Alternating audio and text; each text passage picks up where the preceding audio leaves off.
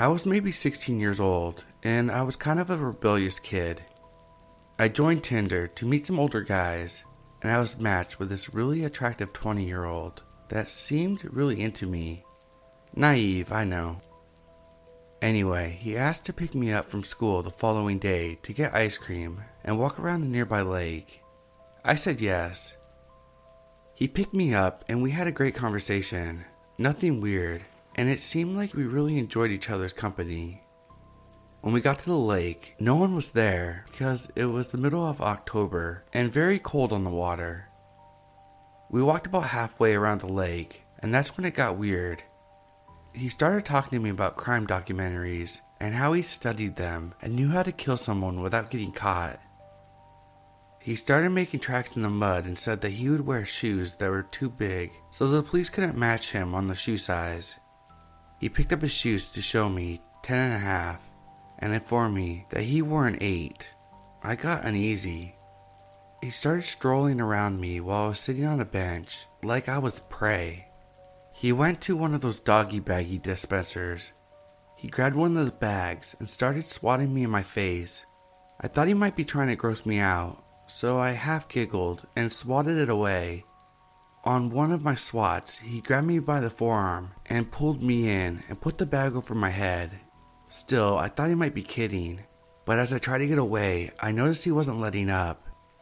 I was starting to panic now, realizing I wasn't getting any air, and he picked me up in sort of a headlock position.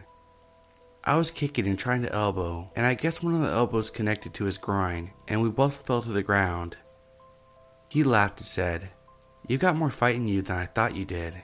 Was just trying to make you pass out, but I didn't even get that far. I'm proud of you.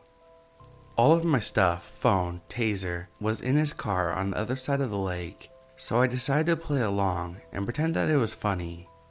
I told him I needed my inhaler now and to walk me back. He did surprisingly. I got to his car and I grabbed my taser and my phone while he walked around the back of his car to the driver's side. I texted my mom SOS and to track my location. When I looked up from my phone, I noticed the guy had pulled out his pocket knife. He slowly laid it into the tip of my chest, just enough for it to pierce my skin. He just blankly stared at me, and this went on for about 30 full seconds. I don't know why, but I said, You're not gonna do it. This seemed to snap him out of it, and he paused and then let out a hysterical laugh. Between laughs, he got out, That's the second time I've tried to kill you today. The whole drive home, he proceeded to tell me how he would have raped and mutilated my body if I accidentally died that day. I got home and bolted out of the car. As soon as I did, he sped off. I got a dick pic later that night, and then he blocked me. I looked him up, and it turns out he was actually 27 years old and had a criminal record for domestic violence. That's all I could get on him, though. I reported it to the police, but nothing really came of it though. Probably because I wasn't willing to tell my parents what happened. Either way, worst encounter of my life.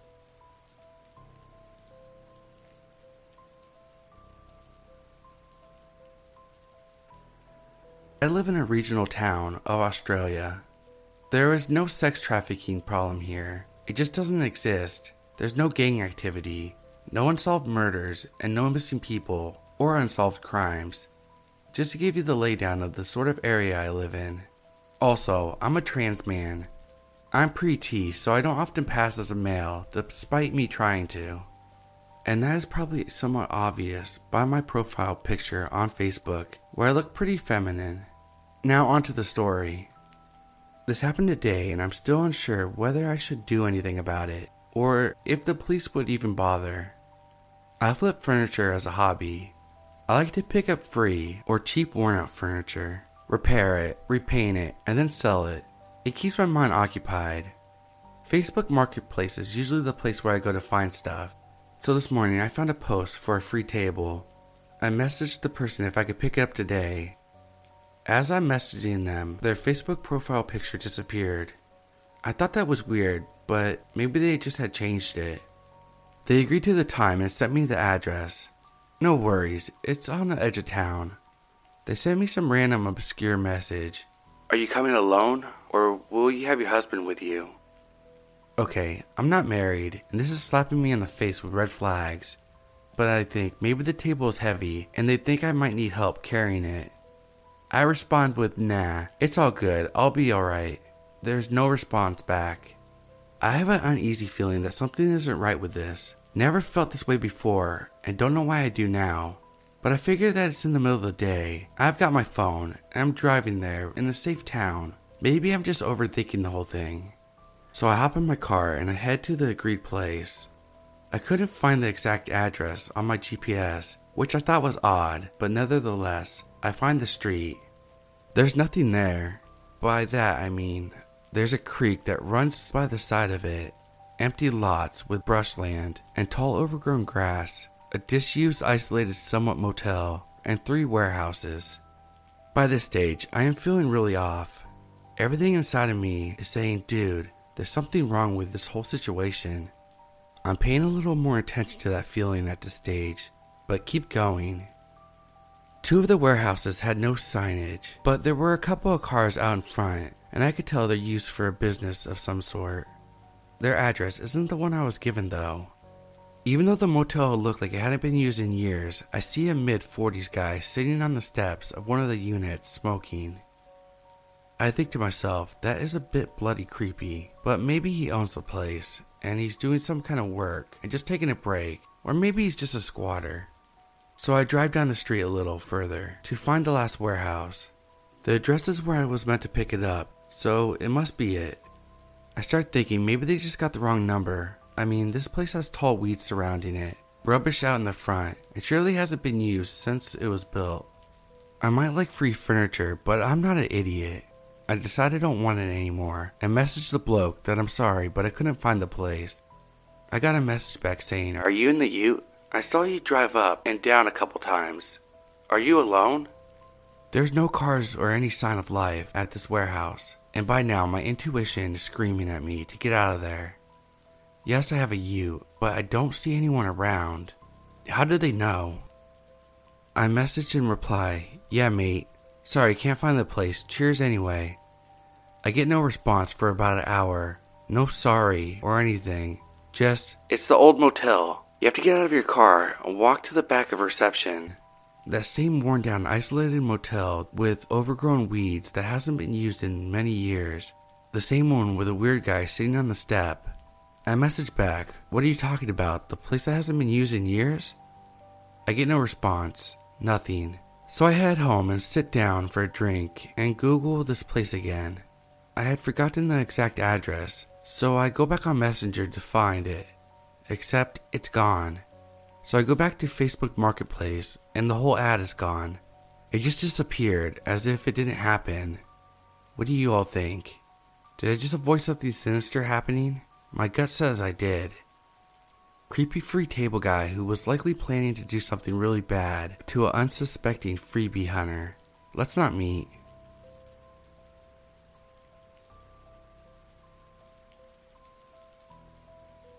For background, I'm a gay man, 32, and live in Southern Oregon. I have a rather large following on Instagram, nature photography, and a large following on Twitter. Having a large follower count, and even sometimes having a modest sized account, you encounter people who push the limits into ranges that are rather inappropriate. I've had my fair share of creeps to push the limit. Most of them don't phase me. It's easy to block people and ignore them as well, and usually after a short period, they learn to piss off. Except for one guy. I received a message one day from a guy in Colorado. He was 24 or 25, if I remember, and at first he seemed rather nice. He messaged me with the usual, Hey, how are you doing? Being a down to earth person, I always respond and ask the same. Though, with the amount of messages I receive, I can't continue the conversation with everyone, or I never leave my phone. Though, like I said, I try my best. Usually the messages are friendly, nature oriented, and the occasional flirt, but after this guy got a reply from me about how I was doing, he jumped right in. You're really hot. Where do you live? I want to know all about you. I responded in a friendly capacity, telling him thank you and telling him that I'm from the Pacific Northwest, keeping it vague. The conversation then changed even further. I'd like to meet you. When can I meet you? Can we be boyfriends? Then it happened, like it always does. How big is your dick? Are you a top or a bottom? Do you like being dominated? Being more interested in personality first, sexuality later, I read his message but didn't respond. I wasn't really interested, anyways. I looked over his profile and saw little things that he would post that made me feel like I wouldn't be comfortable talking to him, aside from his clearly strong come ons. Being this is Twitter and I didn't respond, I don't believe they send read receipts, and I figured he would just get the hint. A day went by, and then he messaged me a few times with more live comments. My Twitter is NSFW, so I kind of expect it. I respond to him telling him thanks for the compliments, but didn't answer the questions about my location and such. Again, keeping everything short and vague. He again presses me about where I lived, and that's when I finally stopped responding altogether. After a few days, he messaged me Are you ignoring me? I mean, it was kind of obvious. I wasn't responding, and I was still posting on my social sites. I eventually responded that I didn't feel comfortable with the conversation approach and that I don't give out my location and such. He responded, clearly rather offended. Okay, what the fuck ever. So, I blocked him. Later that night, the same day that I blocked him, I got a message from another account. Just random letters from a username with no post. The message went as follows Why the fuck did you block me, bitch? I just wanted to get with you. You're a little fucking bitch. Unblock me, or you'll regret that you ever did. I said fuck this noise and blocked that profile too, without responding. He then, after a while, messaged me on Instagram and using the email from my Instagram contact button, emails me as well. The messages were along the lines of I love you. Unblock me or you'll regret this. I'm gonna fucking kill myself. Hell, I'll kill you. Again, I reported these messages to Instagram, reported the messages on Twitter, blocked him, took screenshots of the messages, and didn't respond to the email with the same vulgar content. He messaged me from more accounts telling me, I have all your photos from Instagram and Twitter. I'm going to use them to catfish people on Grindr. You'll regret ever blocking me. Then he sends me screenshots of several Grindr profiles he created with my photos I talked to a friend of mine who is an attorney and he wrote up a legal statement to send to him. The you can't legally use my photos to impersonate me. I will press charges, etc. And I said it to him on yet another profile he was harassing me on. The long legal sounding warning message that he needed to cease his actions immediately. He responded with, Go ahead, have fun. I'm having fun on Grindr. Then the messages got darker he messaged me the next day. I'll kill you. I promise you that. And then another message. I know where you live. Sending me a Google Street photo of my previous address, my grandparents' house. The message continues I'll hunt you down. I'll kill you. But first, I'll have some fun with you for a good long time. Then I'll chop you up into little pieces. I had enough. Being a stalker asshole is one thing, Ignoring the warnings to cease impersonating me and threatening me is another thing. I called the local police department from his area as he tried to use what I assumed to be real photos on his profile, and I was able to find him on Facebook, though it may not have been his real name and the photos considering he had half a dozen of Facebook profiles with this name and the same photos, but with different info on each, to the tune of I'm a former Marine on one, and I work in the U.S. Marshal Service on another.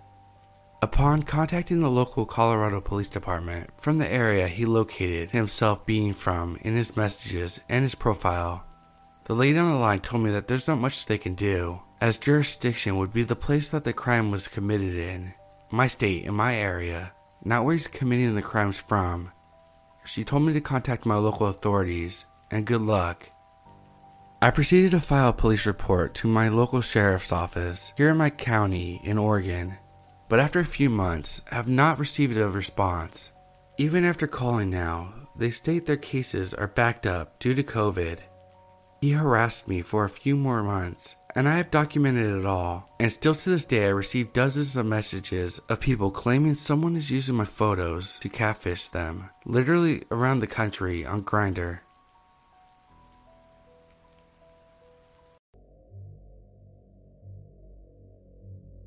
So, back in my early 20s, I moved into my first apartment. I quickly got a roommate, and my naive ass was so excited to finally be starting in on adult life.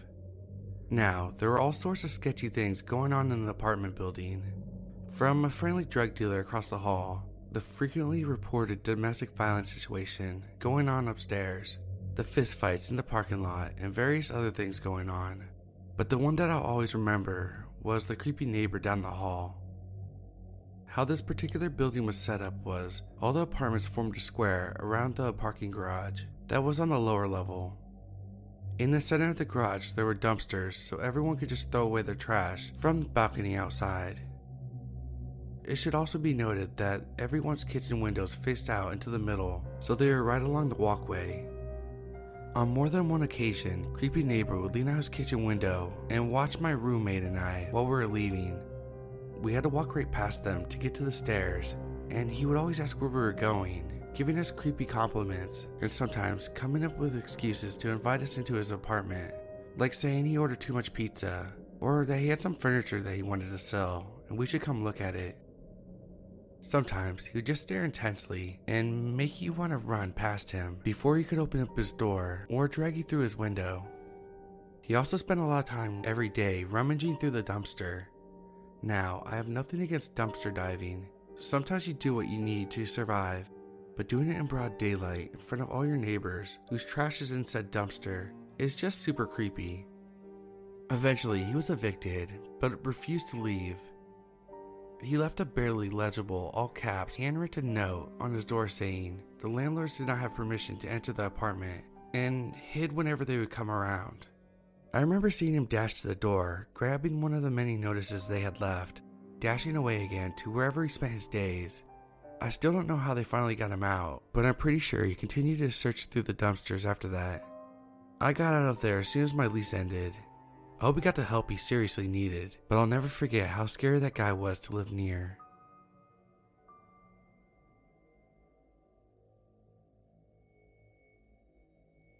This is mostly my friend's encounter. My best friend and her sister lived down the road from me when we were kids, 13 ish at the time.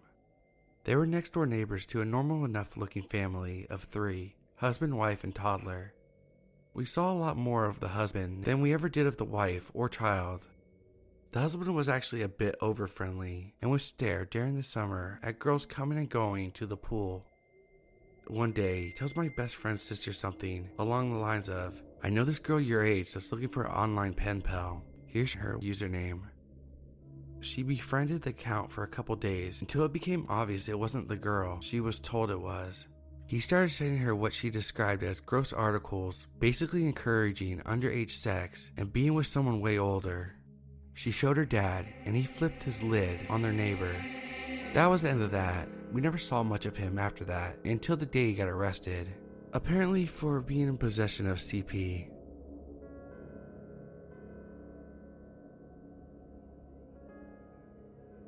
This happened a few years ago, and it still creeps me out to think about. I moved out of my mom's house and got my own apartment after moving to the States for the first time. It looked like a predominantly safe neighborhood. I'm into true crime, so I'm always overly cautious.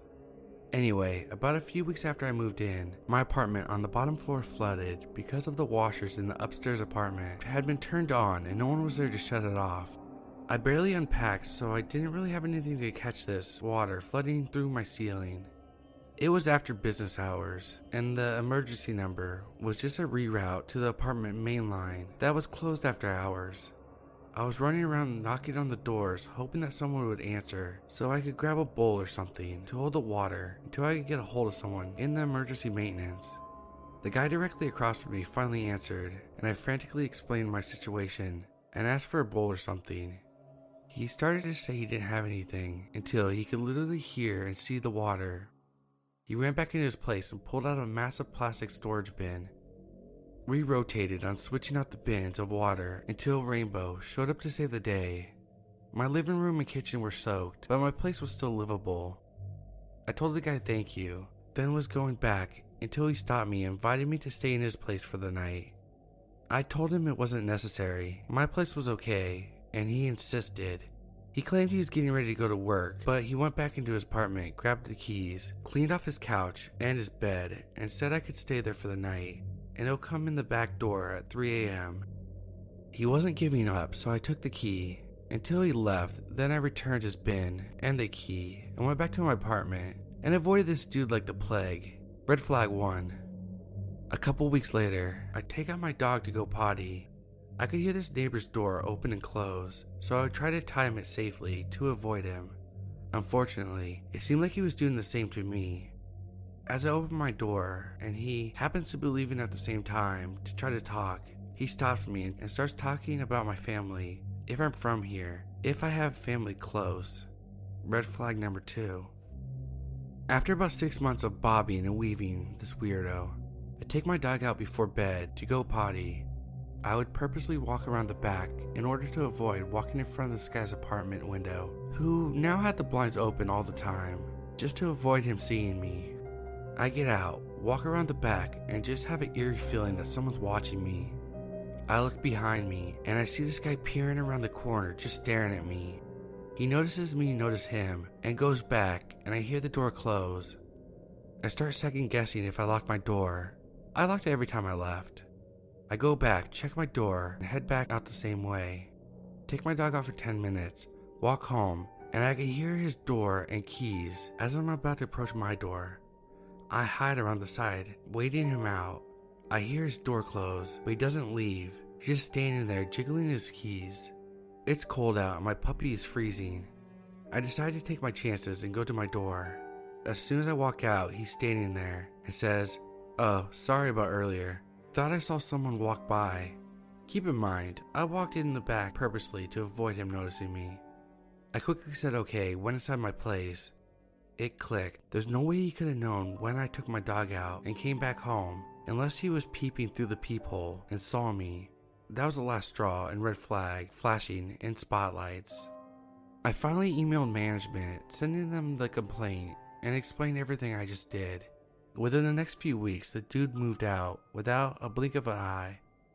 I've had many creepy encounters like this, so stay tuned. Just be aware and listen to your gut. Back in 2007, I was taking a walk with my boyfriend down to my neighborhood park. I can't exactly remember how late in the evening it was, but it was dark out, probably around 8 or 9 p.m. The park is at the end of a cul de sac, and it backs up to a small wooded area and a creek. As we are getting closer to the park, we start hearing very unusual and loud sounds that were like a snarling, screeching ape. We figured it was just a coyote or a fox or something and continued towards the swing set area at the park. We sat down at a bench facing the wooded area when we started to hear those noises again and branches snapping. In the direction of the noises, we saw a treetop violently shaking as if a huge animal was on it, but we couldn't see a figure or anything at all. It was as if what we were looking at was an invisible force I wanted to take a closer look, but my boyfriend pulled me away, and we started walking back towards the street. We stopped under the streetlight and listened some more. Then we watched the trees motion jump from the trees behind the swing to a completely different side of the park. A different treetop was shaking, and we could hear the branches snapping and the weird animal noises coming from it. Never thought I would share this experience. I'll always wonder what it was.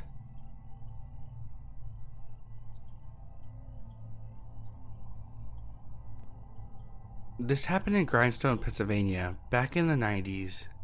I was probably around 8 years old, and my brother was about 5 ish. We lived on a couple acres in the country, with a farm on one side and your basic farm fencing with a thick forest on the other side. With growing up in the sticks and dad being an avid hunter, us kids were taught to be aware of our surroundings and wild animals, things like that. Also, we were taught never to wander off without telling an adult not to trust strangers, the normal safety stuff kids are taught. Anyways, as a kid, I thought the woods were creepy and scary. There was no way in hell I would go into them by myself. So, I was playing outside with my little brother, and he went into the house. There I was by myself when I heard my mom calling for me. Kimberly, come here. Kimberly, over here. Come here, Kimmy. This was a little weird to me because why would my mom be in the woods right now? I climbed over the fence anyways and started walking towards my mom's voice. Then, out of the blue, I felt like I was being watched and got this bad feeling. I started to wonder how my mom got into the woods without going past me. You know, thoughts like that. So I turned quickly and ran back to the house where I found my mom at the kitchen table and my brother playing video games in the living room. I then asked her if she called for me, and she said no and asked me why. I told her what happened. This led to us being told to stay inside and play inside for the rest of the day. I'm now in my early 30s, and I've asked my mom about this incident, and she still swears that she never called for me. There's something about this situation that still really bothers me to this day.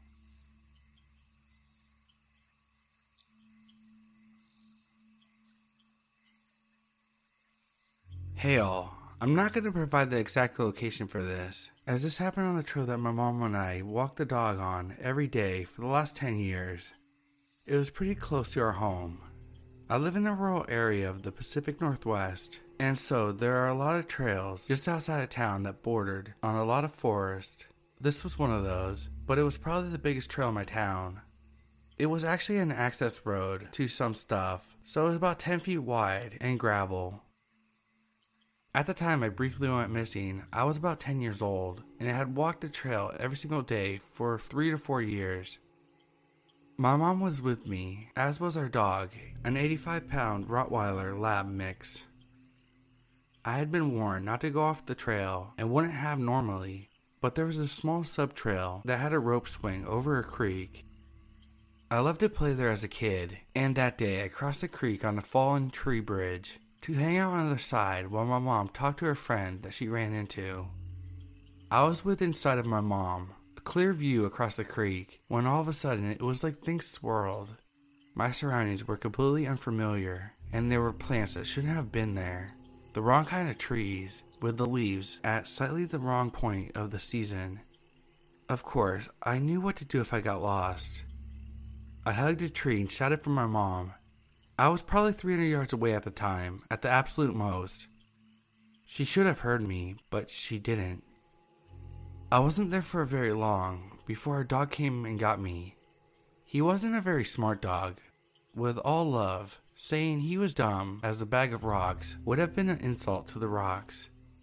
He also didn't like me nearly as much as he liked my mom.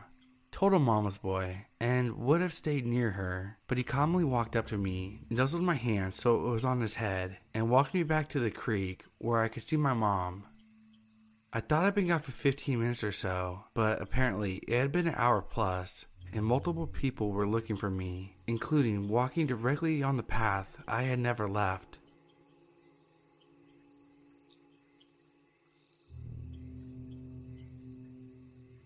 I'm not sure if this is the right place, but I've held this story in for the last six years because it sounds crazy, and I got told not to talk about it. I went camping six years ago with a now ex boyfriend of mine. The campsite we picked was beautiful. We were able to drive up through some small trails. The spot we picked was next to a hiking trail that weren't very far from the natural hot springs and a huge waterfall. We were in the middle of nowhere. Absolutely no one was around us. We set up our camp next to the car, went hiking, soaked in the hot springs, came back, and had dinner. It was all very normal until we woke up the next day. I need to give some context of how we slept that night so you can understand my confusion. Before we went to sleep, I put our food cooler and stereo that we had brought into the car and locked it. I put the keys in my front pocket of my backpack and put the backpack next to my sleeping bag on the far side of the tent, away from the door of the tent. My boyfriend at the time slept nearest to the door of the tent with his gun next to him. We woke up in the morning and I felt fine. I slept hard from the inside of the tent and everything seemed normal. When we got out, our campsite was absolute chaos. The fire pit we had made was ruined. The cooler had been thrown and the food was scattered all over the place. The stereo was smashed to pieces laying next to a tree. All the car doors were open, including the trunk. We stood there for a minute in silence, just taking everything in. The woods felt off now. It was quiet and not the beautiful campsite that we saw yesterday. Everything about those woods felt wrong now. My ex accused me of not locking the car doors the night before and that an animal had got to our stuff. I promised that I locked it and went in the tent to grab the keys from my backpack, but they weren't there. I found them later on the ground right next to the car. We quickly threw everything into the trunk and left. My boyfriend was quiet and wouldn't talk to me about what just happened. He finally spoke when we were almost home and told me that he had a dream the night before about someone kneeling over him in the tent, holding his gun, and just staring at him. When I tried to ask him more questions, he got quiet again and said he didn't want to talk about it and that we shouldn't talk about it anymore either. I try to forget about it, but I just can't. Something really wrong happened to us in the woods that night.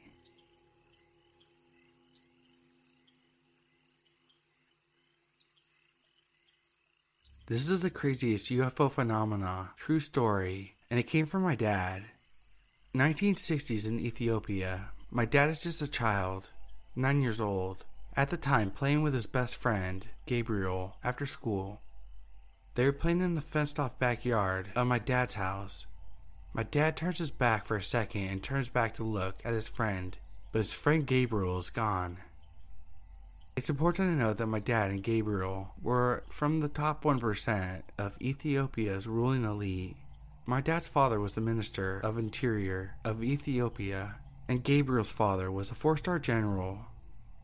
The backyard Gabriel disappeared from had a 10 foot brick wall with armed guards patrolling on the outside. A couple hours pass. His parents, my dad's parents, and the guards are searching for him, but no sight of Gabriel. 48 hours pass. Now there's a nationwide search for this important general's kid. It's on the news. Police are also searching door to door, describing him and what he was wearing when he disappeared. He was wearing his private school uniform, white shirt, brown pants. Helicopters even searched the countryside, looking for him. Still nothing. A month passes, and then two, then four. People start losing hope that he would ever be found and start thinking the worst. Exactly six months to the day that he disappeared, Gabriel appears back in my dad's backyard. He is wearing the same white shirt and private school uniform, and it was still clean. He looked exactly the same as he did when he disappeared. This is where it starts getting weird. Once they confirmed he was okay, they started asking him where he'd been. He said a couple of nice men took him on a trip. He was in a white room that glowed, and other children were there from different countries. He said he was surprised that the nice men, who looked like white guys, could speak Ethiopian, and he could understand what the other children were saying, even though they weren't speaking Ethiopian. The white glowing room had no windows. The doors disappeared into the walls. There's buttons on the walls, and if the kids pushed them, beds would come out of the walls. He said he was then all of a sudden in a city that was glowing, clean. The cars were flying around him. He said there was people there, but they looked strange, like us but different. One nice man was still with him and took him to a tall building where he had to stay for a while, but showed him a room that he could use for entertainment. Gabriel said he could push a button and the room itself goes places an open field, the beach, the room itself even flies. He said after a couple hours he was taken back to Ethiopia and appeared in the backyard. He thought he had only been gone for a couple hours. No one believed him, and Ethiopia being a super religious country, most adults around him thought that he was possessed by the devil. Gabriel even was forced to see priests to get the evil spirits out of him. My dad still keeps in contact with him. Gabriel's got a doctorate in physics and I believe works in Holland still.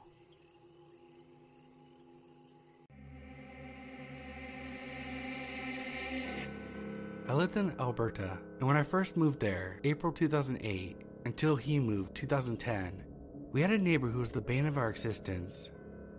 It all started when I was taking the garbage out to the bin. On my way back, I happened to look up and saw, no word of a lie, nine cameras in this man's backyard. He had one above the back door, one on the railing of the back steps, one on a pole by the back steps, one on a receiver for a satellite, one on the back gate, three on his fence, and one in the upstairs window.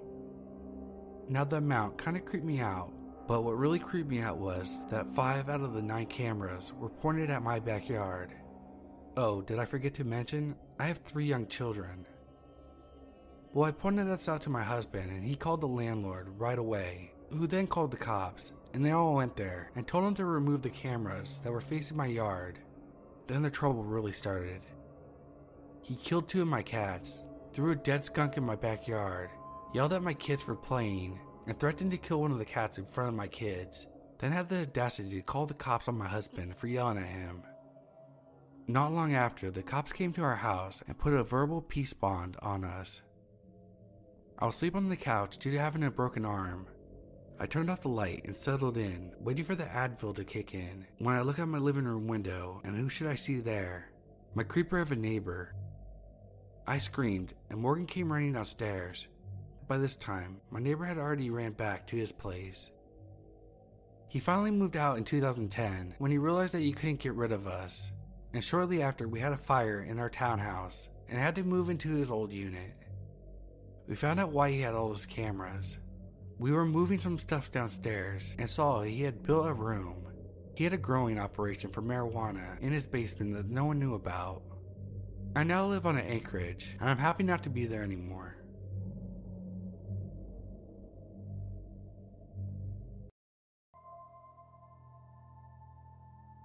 I know a lot of people are going to say this is fake, but I swear it's not. I got my best friend as a witness. This happened a few years ago when I was about 13. I'm 5 foot 7 and about 125 pounds, so I'm pretty small, but I usually have pepper spray and a pocket knife on me. I'm embarrassed to say though that in the excitement of exploration with my best friends, I forgot my pepper spray and knife. I love to explore and travel even, or especially go to places I'm not allowed. So when I moved in, of course, one of the first places I explored was the train tracks. I had my best friend come over one day to explore the neighborhood with me, and we decided the train tracks was a perfect place to explore. We were walking for about an hour or two, but it was still light outside, and we had just passed a small neighborhood street, so we felt safe. But when I turned around to throw a stick, I saw five hooded figures following us from about 20 feet away. I tried to pretend I didn't see them and just told my friend calmly. We decided to look at them straight on and see what they would do. Once we looked at them, they stopped. So did my friend and I. We stared at each other for a few seconds, but it felt like hours. Finally, they made their move. Three of them went to the left, and two of them went to the right. When we heard the sounds of the loud and fast footsteps, we finally snapped out of our trance and ran as fast as we could. We were both in cross country, and we were being held together by adrenaline, so we were able to run faster than we ever had before. Luckily, because I explored those same tracks alone a few days before, I knew that if we ran a half mile, we would be on a bridge above a small neighborhood. We somehow made it. No clue if we were still being followed or not but out of fear, we jumped off about 10 feet down and kept running into the neighborhood until we finally saw other people. Then we slowly walked home, shaking and exhausted. Looking back, I regret not telling my parents, but I was scared that they would not let me explore alone anymore. But I didn't go back to those train tracks, and I never will.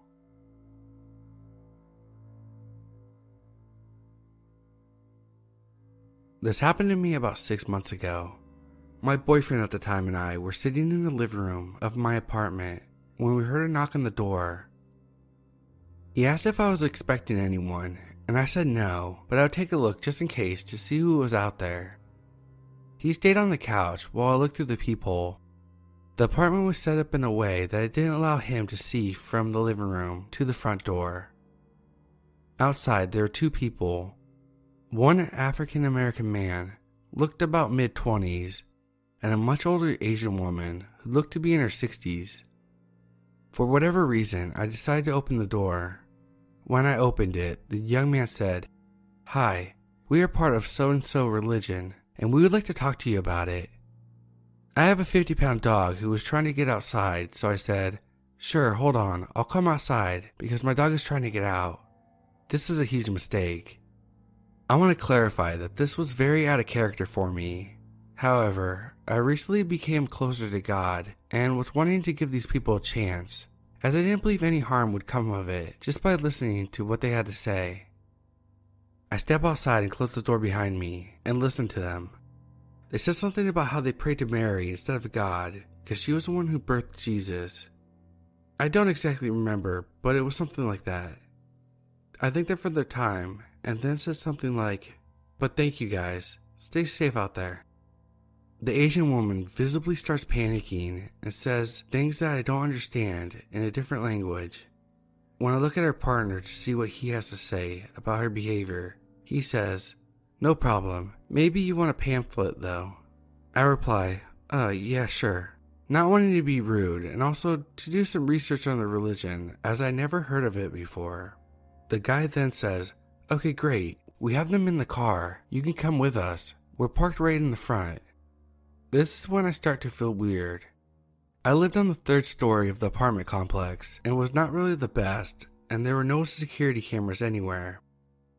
Why would you leave the pamphlets in the car? If they're going door to door, it wouldn't make much sense to have each person they intrigued come down to the car. The woman grabbed my arm and started directing me to the stairs. In a split second, I yelled, You know what? I'm a Christian and very happy in my faith, but thank you both, anyways. The woman says something in her language again that I didn't understand, and the man goes, Are you sure? We can get it to you fast. We're parked right there.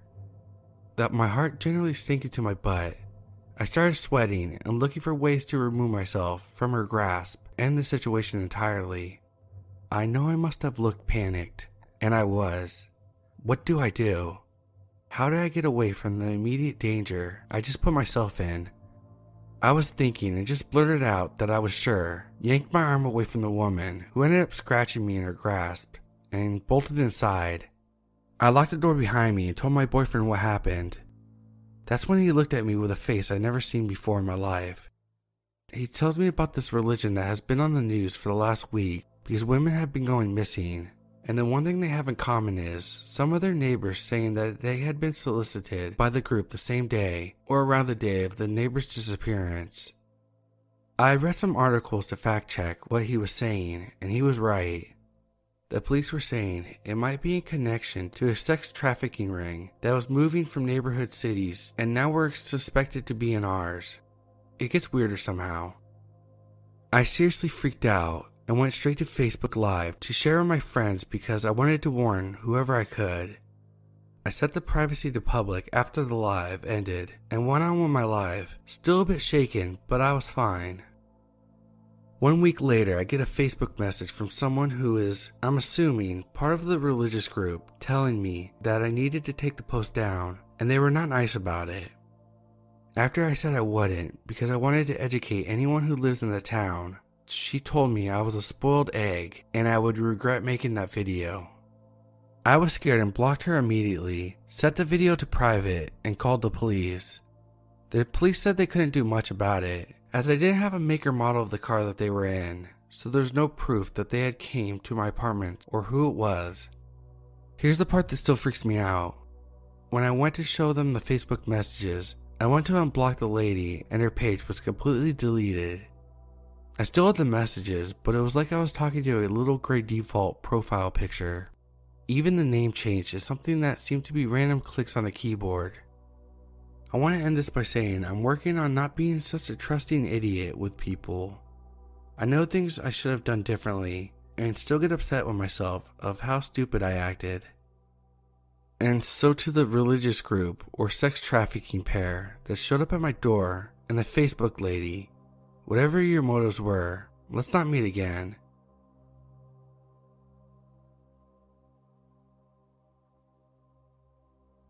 I don't know how to start this gracefully, so here goes, or for sure if it belongs here, but it's downright creepy. I'm getting on a train to head home on the afternoon of October the 1st, 2019. About an hour's journey. The train is nearly full, and probably a few minutes after getting to my seat, a young woman, about my age, early 20s, sits next to me, probably due to the lack of space. For the first 30 minutes, it's uneventful, with no interaction between us. An elderly couple gets on the train, and she offers to give up her seat. I offer to do the same so they can both sit. The elderly couple thanks us for the offer, but declines and sits on the stairs. It's a double deck train. I get up to go to the bathroom and return a minute later. She has moved into the window seat where I sat and offered it back to me. I said it wasn't necessary, but she moved back into her original spot anyways, and I sat back down in my window seat. She then uses this as a pretense to start a conversation with me and complimenting me on my willingness to give up my seat alongside her. We then begin to talk about our respective days, innocent enough. I was at a conference convention for my job, and she was heading up to visit family and claimed to have lived in the area in the past. I know this was only a few days ago, but my memory is really shot due to unrelated mental health issues I have in my life right now so this might not be perfectly accurate, but it goes something like this. She ends up asking me where I was getting off. I tell her. She says she's also getting off there and asks how long until we arrive. I should have noticed this as a possible red flag in hindsight, but it could just be a coincidence or not familiar with the area anymore, as there was only a handful of stations the train stops at. I gave her my guess and told her I usually don't catch the train myself, so it might not be perfect. We kept talking about relatively innocuous stuff. We exchanged names. I won't mention names out of respect for her identity, regardless. She eventually asked where I worked. I told her I worked as a computer technician at a school. I work at a Catholic school, a detail I mentioned. She uses that as a pretense, as a way into religion, she asked me if I participate in any religious functions at the school, Mass, Holy Communion, etc. And I tell her I don't actively participate in them and that I'm not religious. As I tell her I'm religiously agnostic, leaning towards atheism, a detail I didn't mention. But I also mentioned that I was raised Catholic and went to Catholic secondary school. She then claims to be agnostic herself a few years ago until she found Jesus and led him into her heart, which she claims has been helpful with a lot of her mental issues that she was having. At this point, I'm just curious about her story. I will generally humor anyone, as I like to hear about people's experiences and point of views, as long as it's not directly hostile to a group of people. Knowing what I know now, I probably wouldn't have. I listened to her harp on about it, while she occasionally asked questions about me. Like what worries me about life in general. During this, she gives me a pamphlet, and we continue discussing until I have to interrupt her. As we approach the station we are meant to get off at, she asks me to do a prayer on the bottom left of the front page of the pamphlet. I oblige her and do it partially out of curiosity, as I haven't done it in a long time. Before we part ways, she asks me for my email. I tell her and she types it into her phone. I don't know why I did this. Maybe because I hate disappointing people, or was curious. I don't know. I make poor decisions in my current mental state. We then hugged and part ways. On the 4th of October in 2019, I get the following email. This reminded me about the encounter. Having already read the pamphlet, I read it again and I see the website mentioned on the back. After a little digging on the web, I noticed the website on the pamphlet and it's affiliated with the Family International, a religious cult that sexually abuses children, and a whole lot of other things. I was just in shock and disbelief. I was questioning whether to reply to her email and quiz her about it. If I do, I'll update this post, but I'm kind of scared as she's emailing me contacting my full name. Holy fuck, it's like she's trying to recruit me to this crazy cult. I'll be glad to not cross paths with her ever again.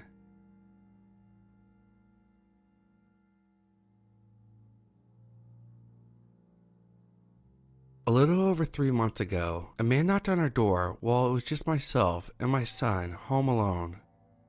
I was working from home at the time, so my attentions were scattered between my son and my other responsibilities. It was in the middle of the day, so a knock on the door didn't appear suspicious, although it was definitely unexpected. Anyone who knows us will call us before arriving. Assuming it was one of our neighbors, I opened the door to a man that I didn't recognize. Mid 40s, slender, about 5 foot 10, graying hair covered with a beanie, with worn jeans and a dusty jacket. Hi, I'm Tom from Thomas Ministries. Wonder if you could use any prayer today. I'm a nice person, not one to rudely chase people off the doorstep without a reasonable cause. So I kindly declined, and he went on his way. I watched out the window as he walked down the street, not stopping at another single house on the block. Seeing as we were the only house with the car in the driveway, I didn't think much of him picking our door to knock on. Fast forward a few months to last night around midnight. My husband is a night owl and is often up to 2 a.m. or so. Me and the toddler are fast asleep in our beds. Out of nowhere, the doorbell rings, and then there's a knock on the door. Our dog barks, and I wake up. Our bedroom is just off the living room, so I was able to lie there and listen to my husband as he opens the door. I overhear him telling the midnight stranger that we have a God. We're not interested and to leave in a much more stern and aggressive tone than I am capable of. After the door shuts, my husband enters the room a few seconds later and describes the interaction to me. The description and interaction matches the exact man I encountered a few months earlier, except this time it's midnight, and there's no ministry on this planet that would encourage door to door ministry in the dead of the night my husband watches the man do the same thing as before walk down the street, not knocking on a single door in sight. Now, I feel it's important to acknowledge the lack of judgment on our part. The door should have never been opened. We should have called 911 non emergency and reported it. This was a mistake, and fortunately for us, it wasn't a deadly one. Lesson learned a thousand times over, and mistakes will not be repeated. Our house is protected, and we are even more prepared. I sincerely hope that we do not encounter this man again. Thoughts of the East Area Rapist and Night Stalker documentary swarm my head, and I think how easily things could have gone wrong. How easy it would have been for us to look past this and not recognize a sign of danger. Given that the first time he knocked, it was just myself that answered, I can't help but wonder why he picked his house again to knock at in the middle of the night. I would like to think it's just a mental illness, but you never really know until you know, and I hope and pray that we never have a chance to.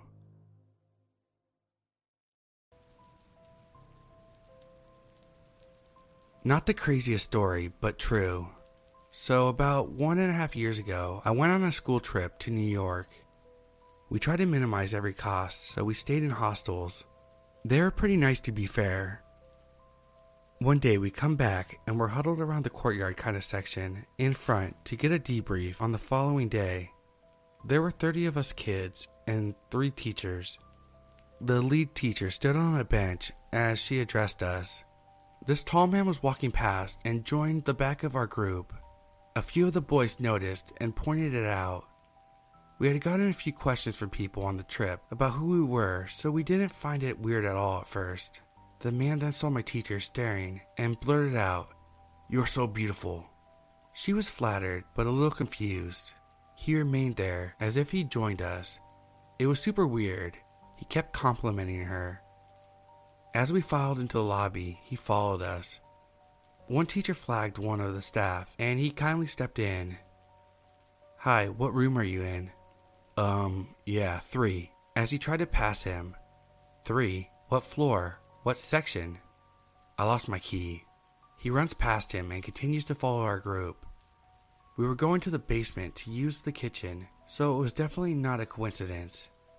He just kept politely getting escorted away by the staff, but kept coming back. Our teacher told us to go to our rooms, so I don't know what happened after. It doesn't sound that crazy, but it was just super creepy.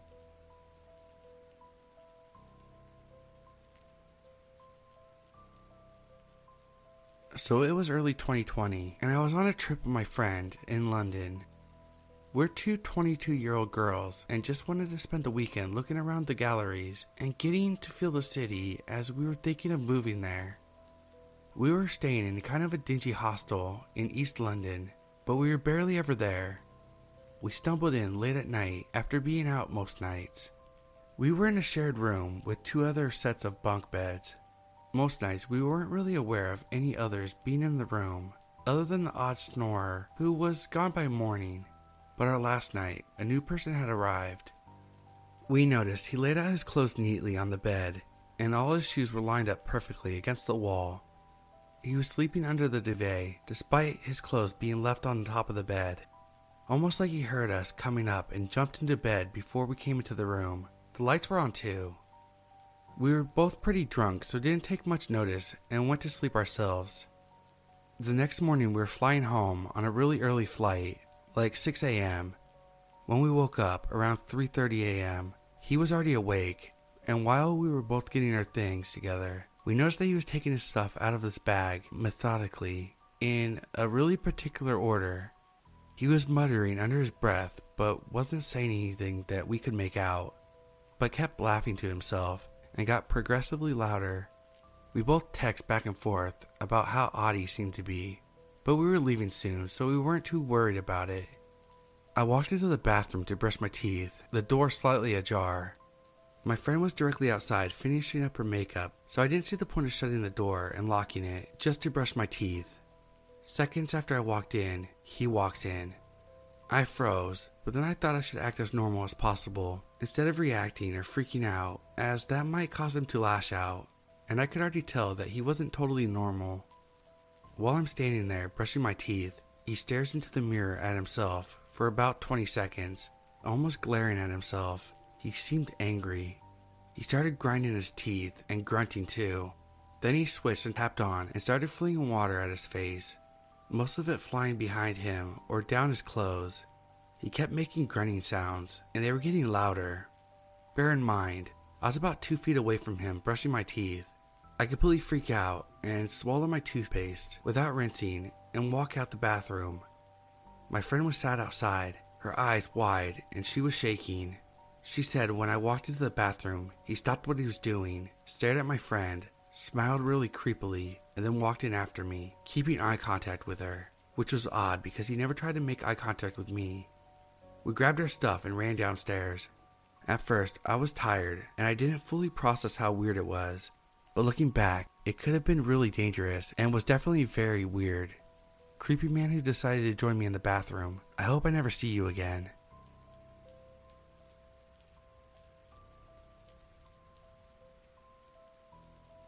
This happened back in the spring of 2007 when my buddy and I were doing a month long backpacking trip across Europe. We had started in London and took every imaginable mode of transportation through France, the Netherlands, Germany, and finally ended our trip in Italy. Due to a bus delay, we arrived in Rome several hours later than scheduled.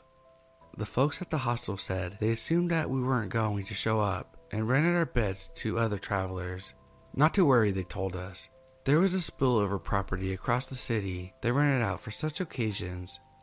This was a two bedroom apartment with several bunk beds packed into the rooms. Here, we spent our last three nights in Europe, along with a group of young Spaniards we ended up going clubbing with and having a blast. On our last day, our Spaniard friends left and were replaced with a large group of 10 Latin American men and one woman that we met briefly before heading out on our final night in Rome. There was a bit of a language barrier, but everyone seemed nice, and we headed out separately. My friend and I got back to our bunks around 2 a.m., and about an hour later, the other group stumbled in, clearly pretty drunk. They all got into their bunks, and within 15 minutes, the lights were out, and they were snoring away. All but one. One of the young men on the upper bunk directly across from me was still awake, seemingly playing with his phone.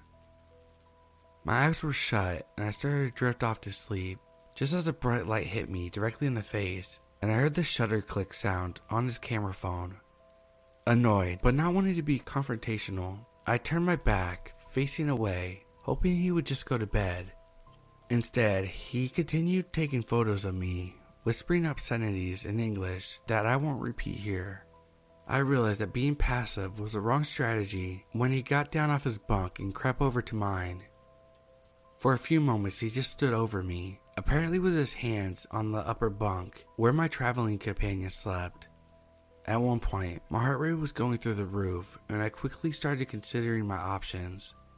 A cold realization suddenly hit me. We were in a private apartment with no other travelers or staff in the building. If I confronted this person, he might awake his companions. I have no idea whether these men are dangerous, and if they were, we might be in the fight for our lives. If they were so inclined, they could probably kill us and just say that we left on schedule, and we would never be heard from again. I was thinking of kicking dude in the stomach and bolting to the kitchen to grab a knife when he suddenly knelt down and reached into my bed. That was it. I sat up sharply and got right in his face, asking, You fucking need something, dude? As menacing as I could. He froze. Without saying a word, he got up and walked into the common area. I heard the bathroom door shut. After a minute later, he got back in his bunk, and ten minutes after that, he too was snoring peacefully. I was wide awake, fully dressed, and ready to battle for the rest of the night. Shortly before dawn, I woke up my friend and we got out of there. He did ask, What was that guy doing last night? But I have no idea how he was aware of the whole thing. We were on our flight to Heathrow a couple hours later, and we never discussed it since. So, yeah, creepy photographer dude, if I see you in public, you might meet these hands.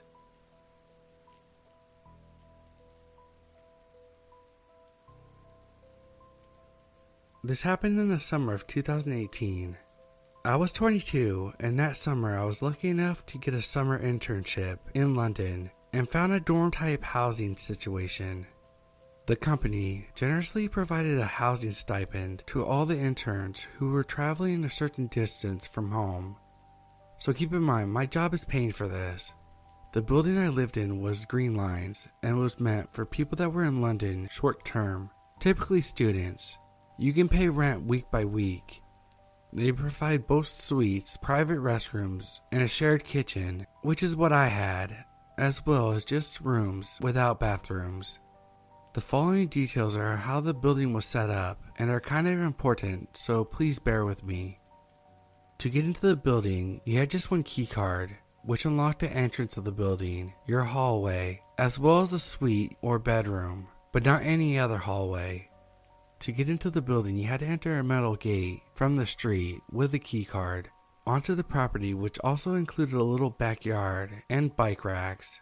Then use the key card again to enter the actual building. You would use it again for the elevator. Go to your floor, swipe into your hallway, then swipe into your room.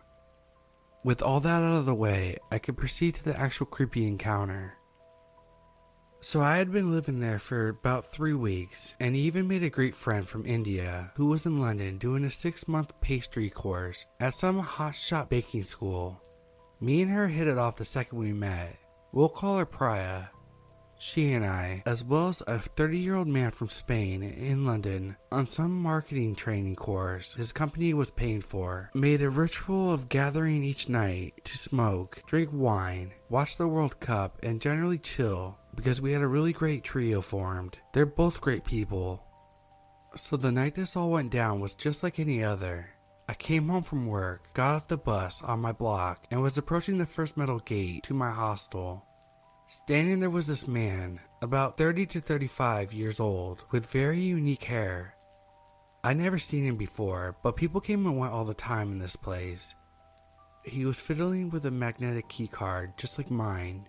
I knew he belonged there because the keys had the building's logo printed on them, so I could tell that it was, in fact, just his keycard's magnetic strip malfunctioning. I said hello and introduced myself and helped him inside. I, as a woman, am cursed with a very friendly and sunny disposition. I'm very easy to talk to. I find something in common with almost anyone, which often led me to men I've rejected cursing me out for leading them on by having been nice to them. This guy starts to flirt with me right away, and I drop casually that I have a boyfriend. He asked for my number, and my stupid ass actually gave it to him because I figured he just moved there. He seems nice. We have a pretty great evening squad I chill with, and figured maybe it would be nice to invite him down for a smoke with Priya, our Spanish friend and I, in the evenings. Because I'm the type of person to think, oh, if he's living here, he's probably new to London and knows no one, like all of us when we got here. Only thing is, and this is embarrassing and hilarious, except for my own phone number, I only know one other by heart my mother's.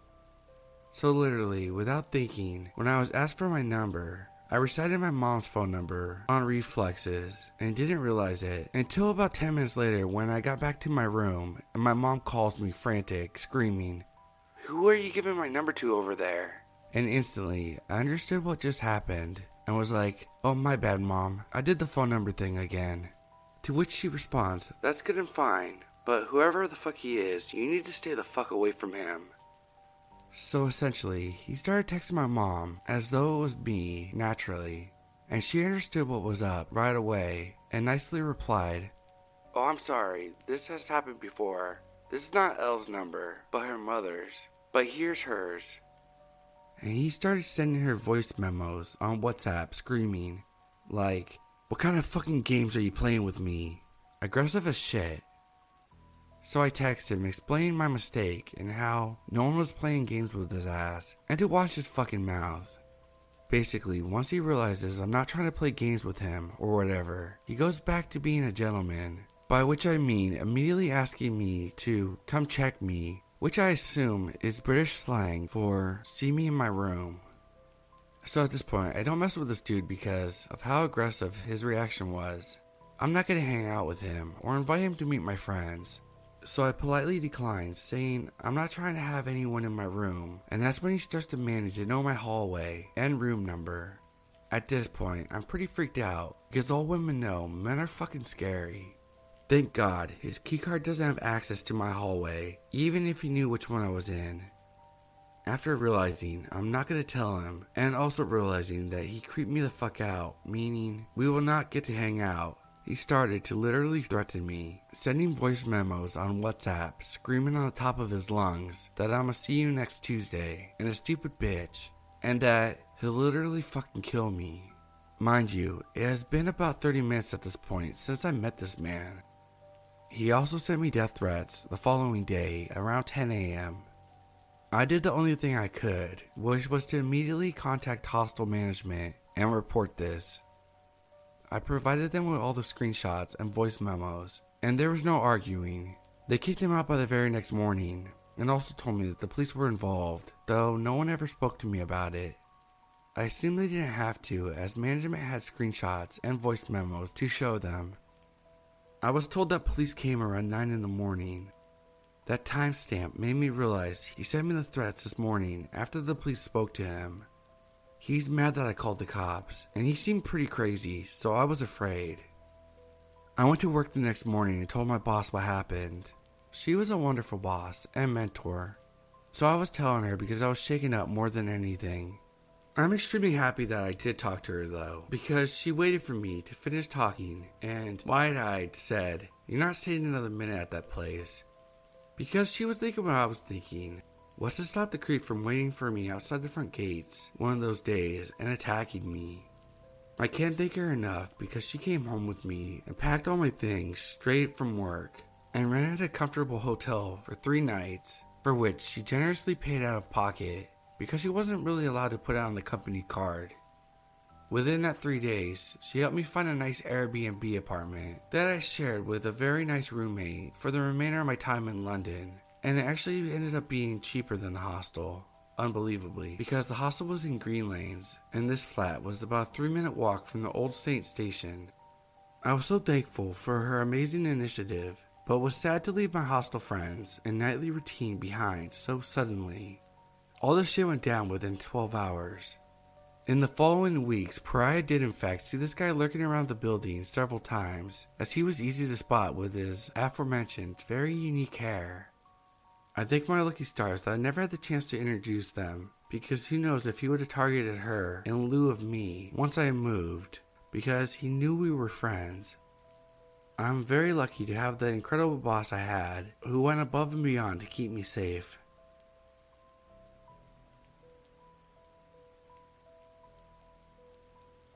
Let me just preface this story as to why I was traveling alone. So, one of my best friends, Kayla, and I worked seasonally at a hiking lodge in the BC for the summer. We were both girls in our early 20s. She lives and goes to school in New Brunswick, and I live and work as a chef in Toronto for the winter. We decided this year, as I bought a new car, instead of flying back home, we would do an epic Canadian coast to coast road trip. Everything was going wonderfully, so wonderfully, in fact. We ended up staying longer in a few unexpected places and had to cut our East Coast portion of the trip a little short. Now, my friend Kayla started her schooling on November 1st, so I dropped her at home in New Brunswick on Halloween and stayed there at her place. I was planning to head to Toronto the next day. After a few glasses of Chardonnay and some laughs, I decided I couldn't come this close to the East Coast and not see the Cabot Trail in Nova Scotia, something that had been on my bucket list for years. So, knowing that I still had a week more of vacation before my winter contract, I hastily booked a hostel for the next day, November 1st, at the Aculet Hostel on the Cabot Trails. When I booked, only one option came up. I assumed, because I waited till the last minute to book, it was a private dorm with a queen size bed for $35. I thought, what a bargain, and booked immediately. I left Kayla's house at 7 a.m., knowing it was a long drive. Now, the Cabot Trail is roughly 150 kilometers long, so I thought to be safe, I plugged the hostel address into my Google Maps and headed straight there to get my bearings. I would arrive at the hostel roughly around noon, and knowing that that was too early to check in, I figured I would consult with the front desk to figure out nearby hiking trails and bring my bags in later. I was about to arrive to my hostel, according to Google, but all around me was nothing but farmland Google instructed me the destination is on your left. I saw nothing. About 50 yards up the road, I saw a wire bar bent to look like an A that was sprayed paint bright red. I was staying at the Aculet Hostel, so I guessed that might be the place, and I followed the dirt road. It led me to what I can only describe as a dilapidated barn, no signage. There were two cars parked up front, so I parked alongside them and got out of my car and tried to figure out where I was. Once I got out, a smallish man, around mid 40s with dark hair and intense eyes, popped out of the barn. He asked me if I was staying with them tonight. I said yes. He asked why I booked so last minute, and I explained to him my situation. Seeming satisfied with my answer, he insisted on taking me on the grand tour of the barn. The first thing I noticed was that the entirety of the barn had been dug out around the foundation, about 5 feet deep and 3 feet around. He led me across some particle board laid down as some sort of ramp leading inside. The second thing I noticed about the property is that there's no windows. This was clearly a barn meant for livestock. The gentleman leading me on this tour was named Kevin, the owner. He proceeds to tell me about his grand plans for the space. It all seemed pretty far fetched, as it was just a big barn with particle board separating most of the rooms. He led me up the skeleton stairs made of plywood and 2x4s to a cabin loft where I'd be sleeping that night, along with his family, the mother, his son, and Kevin's own mother, who insisted I call her mom. The upstairs was certainly an open concept. A frail curtain separated the beds to the sides, with a large open area in the middle. I asked him if I was the only occupant that night. He said yes. I had a feeling he didn't often get occupants. I told him I was very interested in hikes in the area and wanted to get to them before it got dark. He gave me very detailed instructions of his favorite hikes and how to get to them, and off I went. I figured the place wasn't ideal. I wish the website would have let me know that it was still being built but hey, I booked it last minute and beggars can't be choosers. Plus, he was very friendly and helpful on his hiking advice. I hiked the area until it started getting dark. I didn't pack enough food for the day, and I figured I would head into town for dinner. The nearest town was clearly a booming tourist destination during the summer, but now in the off season, it was a ghost town. All the hotels and B&Bs in the area were boarded up, such a ghost town that even the liquor stores were closed for the off season. Finally, I found a dark and dingy, empty bar to eat dinner. It was, to phrase lightly, a disappointing supper. I had this romantic image in my head of sitting in front of a harbor front, sipping on bubbly, slurping back ocean fresh oysters. I was assured by the server, bartender, cook that the fried oysters that I ordered were definitely not fresh. I didn't ask. I figured, with all my options for things to do and see exhausted, I should head back to the hostel and read my book. I got back roughly at 8 p.m. I could smell the family who lived there was in the midst of dinner. A little boy ran down the wood steps to greet me. He yelled, as little boys always do, My name is JP, what's yours? I say, Nice to meet you, JP. My name is Alex. He immediately asked if I wanted to come play. I said definitely. Just let me put my bags down in my room first. He followed me through the translucent curtains to my room. So instead of getting settled in, I headed straight out into the main area. I started throwing a foam ball with JP. His mother, father, grandmother were all sitting down to eat without even acknowledging we were there, playing just right in front of them. The mother and father just start what seems to be a basic argument, which turns into them yelling at each other. Completely weirded out, I told JP that I needed to go into my room and call my mommy, as she was wondering where I am. Of course, the boy doesn't understand proper boundaries and follows me through the curtains and sits on my bed. I'm trying to take his attention away from his family fighting, so I start asking him where he goes to school, his favorite color, etc. His mom starts calling for him, but he doesn't answer, instead chooses to sit on my lap and hug me. Not wanting to cause any problems, I yell to the mom that he's in my room. She runs in and snatches him off my lap and yells to his father I know what you're like when you get angry. I'm taking JP. Don't follow us. I hear her book it down the stairs and him run after her. I hear a car start up in the lot and not just drive, but fucking peel out of the driveway. I hear him cursing, a door slams, and the sound of the excavator I had seen outside earlier in the day come on. I guess he wanted to get some handiwork done to let off some steam. Now, just left upstairs is me and Grandma, who still insists I call her Mom. I walk out of my not so private curtained room with my bag and say, Listen, you guys have been great hosts, but I should go. She starts rubbing my arm and telling me to stay, explaining her daughter in law doesn't understand Kevin like she does, and she's the real problem. Now, I'm ready to tell the mom to just fuck off and just leave until I realize she still has a knife in her hand from cooking dinner. It's about a 4 inch knife, but with intent. I'm sure it would do some damage. I don't think she meant it as a threat. I think she was just a kooky old bird who didn't understand. Maybe don't hold a knife when you're trying to console a stranger. So I go along with what she's saying while she rubs my arm with one hand and flails the knife around in the other. I inch closer and closer downstairs to the door she keeps rubbing my arm and shoulders with her free hand, telling me to stay and that her grandson is special. And before I even booked the night with them, that he had a premonition that I would be staying with them. As soon as I get to the door, I run towards my car. I start my engine and back up into the lot to get out of there. Kevin in the excavator blocks my path with about a five foot ditch on one side of the drive and the forest behind me. He gets out saying sorry and tells me I should stay. He'll make it up to me. Grandma comes out with a knife still in hand, saying, It's Kevin's fault I'm leaving. They bicker for about five minutes until I yell that if they don't let me leave, I'm calling the police. All of a sudden, they got super defensive, like I'm being the one unreasonable. So I turn off my engine and start to dial. Kevin gets back into his excavator and starts backing up.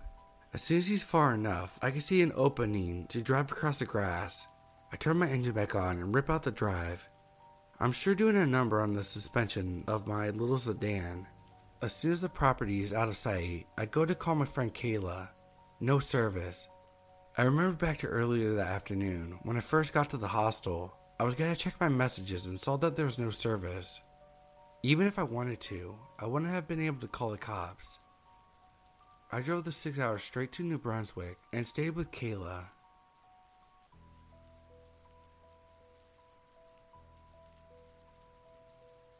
This happened in early 2017. I was a 23 year old girl and I just finished college. The field I studied was not huge in my area, so I decided to leave. I moved to the biggest city in my country to make a post graduation course and look for a job.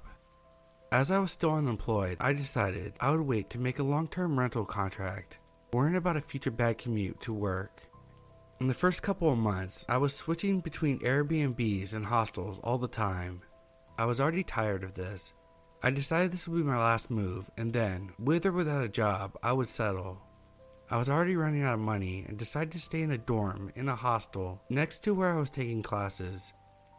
Sharing a bedroom is no problem to me during a trip, but when you're living somewhere, trying to create a routine and have some privacy, sharing a bed with complete strangers just sucks. I would share the dorm with three guys, but it's not with them that I had my bad encounter. They were nice, apart from one of them snoring so bad at night. No biggie. In another dorm, although, was the creepiest person I've ever seen.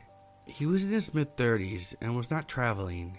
He was a native from the city we were in and was using the hostel as a new house since his parents kicked him out of theirs. He introduced himself and tried to be nice and flirty with me. I was polite, but declined his invest. He wouldn't stop. He started following me all day long inside the hostel. Anywhere I went, he would show up in less than five minutes. On my second day there, I left the hostel to a job interview, and by the time I arrived back, late at night, he was sitting alone at the front stairs waiting for me. He told me this like it was the most natural thing on earth. He would buy me snacks, ask me out, try to get information about my personal life.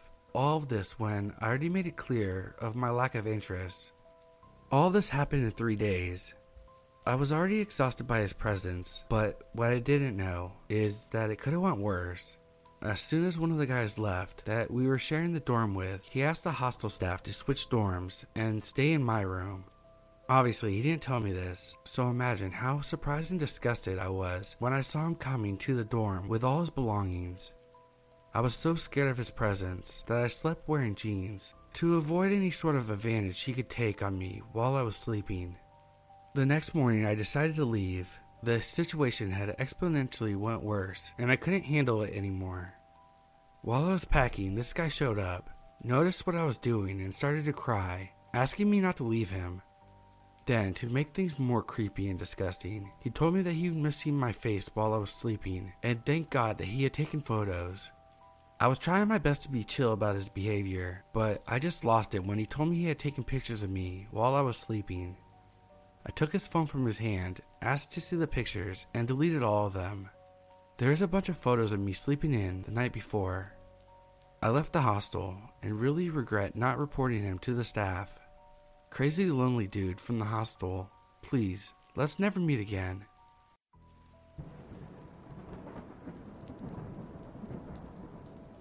A few years ago, I worked at a well known hostel in Seattle. I worked the graveyard shift, so most of my shift was spent processing reservations and surfing the web.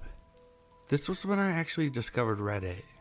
Anyway, one night I noticed this ad on Craigslist about a new hostel that had opened up in South Seattle. Being bored and curious, I gave the guy a call to find out the rates, accommodations, etc. He answered with a dry, Hello. I asked if I called the right number for the hostel and he responds with a quick, Oh, yeah, yeah. How can I help you? I don't mention that I'm an employee at another hostel and instead inquire about the location, price, typical stuff. He tells me that the location is hard to describe and it would be best if I just met him at the closest convenience store and he would take me to the hostel from there. No, thank you. Click. I had heard all I needed to hear Throughout the rest of my time at my hostel, there'd be times that we would be full and would give suggestions to the visitors on places to stay. I made it a point to mention this place as an anti suggestion. One of my guests actually informed me that he had stayed there a few months before, and it was in fact something to stay away from. The hostel, I'm told, was basically an old house that had been completely gutted so it was just two big rooms, a kitchen, and a large room with bunk beds, dirt floor, and a television in the room with the bunk beds. No travelers, just crackheads and tweakers who had clearly been living there for some time. No staff.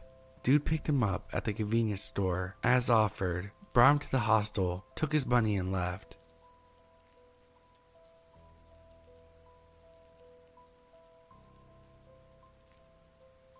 A couple days ago, I woke up and went to the ground floor to go outside for a cigarette.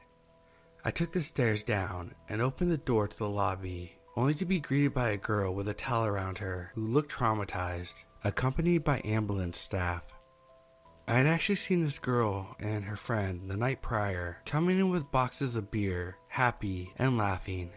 Looked like they had a good night ahead of them. I proceeded to go outside and have my cigarette. There were a couple of police officers who came up to me and asked for my details because they suspected I had a warrant for my arrest. I just had a similar appearance to who they were looking for, I guess. Then I saw a detective. That's when I knew something serious had gone down in there, but not sure what exactly.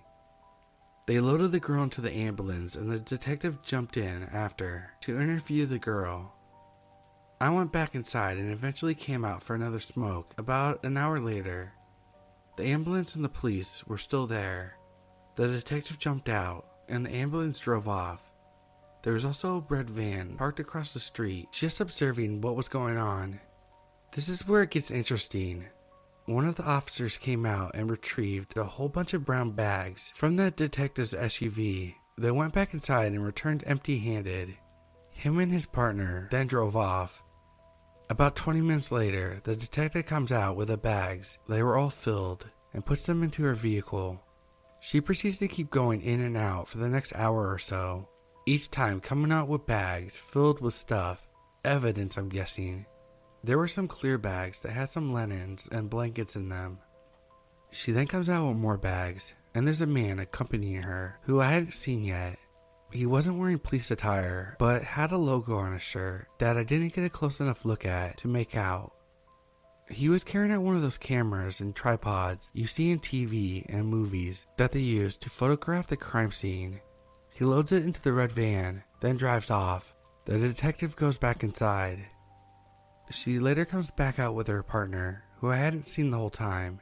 They hop into the SUV and drive off. Nobody came out in cuffs, and no body was rolled out. I assume they would have done that through the rear entrance.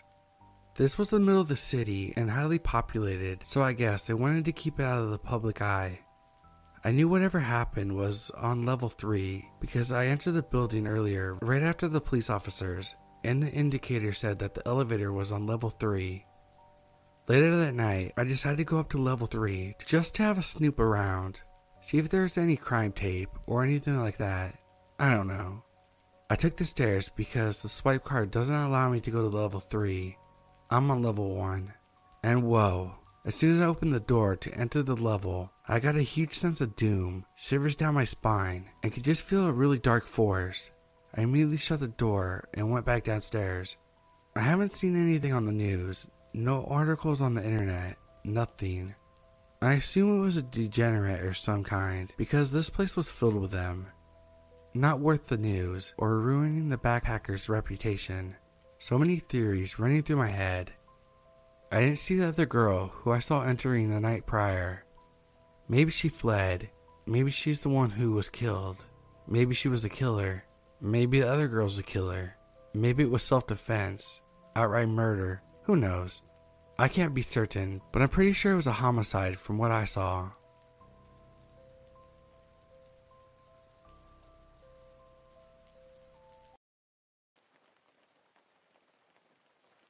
So this happened a couple hours ago. I'm a 19 year old female. I was clubbing with my friends, and around 1:40 in the morning, I told them I was to head home. Not a long walk, 5 minutes at most. As I got to the corner of the block that my hostel was on, a man in the back seat of a white car tapped on the window. I turned around to look, and they were all saying things like, Hey, come here. I turned back around and continued walking, a little scared. Then I heard the car door open, and I see a big old man, maybe in his 30s, get out and walk towards me, saying, Come back here, repeatedly. I turned back and tried to walk fast towards the hostel, which was about 200 meters from where I was. He kept walking towards me and got faster and faster, but never more than a brisk walk. At this point, I was shitting bricks, and the only thing I could think of was how I was going to be a topic on one of those crime podcasts. I'm going to be one of those girls that gets kidnapped a mere minutes from her home. He continued for another 10 seconds. Meanwhile, I was trying to think of something I could use as a weapon. I had nothing on me except what was in my pockets ID and money. I turned around and he wasn't there anymore. Scared that he had gone back to the car to drive around and grab me, I ran to my hostel, right to my boyfriend. I can't stop thinking about what they wanted from me. Sorry if this is too mild for this sub. I just kind of wanted to see if anyone had any idea if this sort of stuff happens all the time and what they might have wanted from me.